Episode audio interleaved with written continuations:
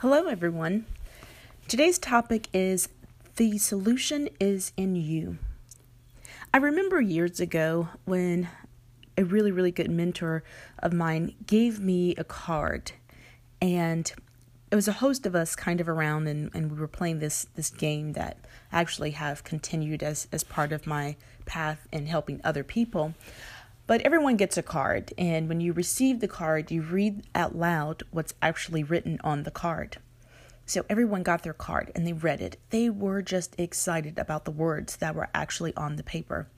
And when I got my card, I opened it up, and I'll never forget it was in silver writing, and it's this pretty blue flower that kind of stands around it.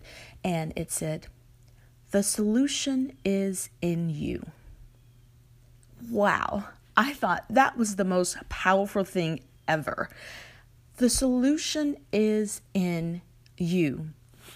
Now, of all the years that I've had people to encourage me or have said things that motivated me the most, this card ultimately became life changing for me because it simply said the solution is in you. The you of that solution was me. And I had to begin to think about what am I really to solve? And so as the years went by, I began to wonder like, if I'm here on planet Earth, what am I really here to solve?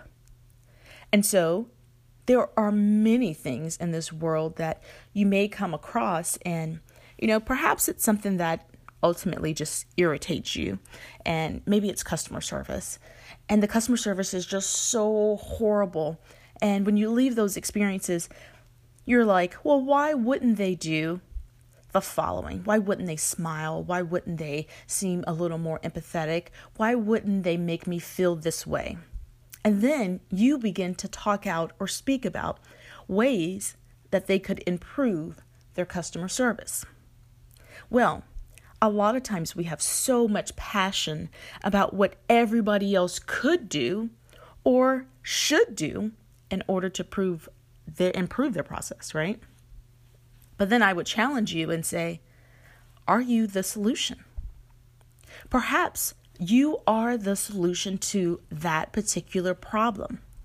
And the reason that you're passionate about certain industries or certain genres of music or children, even. The reason that you have that passion is because you are ultimately carrying the necessary ingredients to solve the problem. But too often, we only look at just the problem. And so I encourage you to take a deeper look into your current life and think about why was I really created? Why am I here? And how and what area am I the solution?